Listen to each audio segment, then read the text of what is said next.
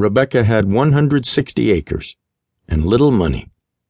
She and Eldon had received the land as part of the 1862 Homestead Act. They'd lived on the land and improved it for five years, and the title to the land was now hers. A prairie fire last year had killed the hay crop. It would take two years for that to recover. But she had trusted the Lord for its recovery and for someone to meet who could be a good father to her children. But she couldn't go back to Pennsylvania to be with her folks. Her folks were here. They had brought Rebecca with them when the land was open to settlers. She and Eldon Langley, a neighborhood young man, had courted for nearly a year when Hiram Foss, the traveling preacher, came to town.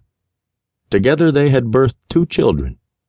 But then, two years ago, Eldon left the farm, as he often did, for work on the railroad. They'd told her that he'd fallen from the scaffolding. He'd been buried in the Julesburg Cemetery. Since then, she'd taken in sewing enough to keep the three of them fed. Her children, one cow, a few chickens, a small wagon, and old Hannibal, her remaining horse, were everything she had in the world except her aging parents, who lived in town.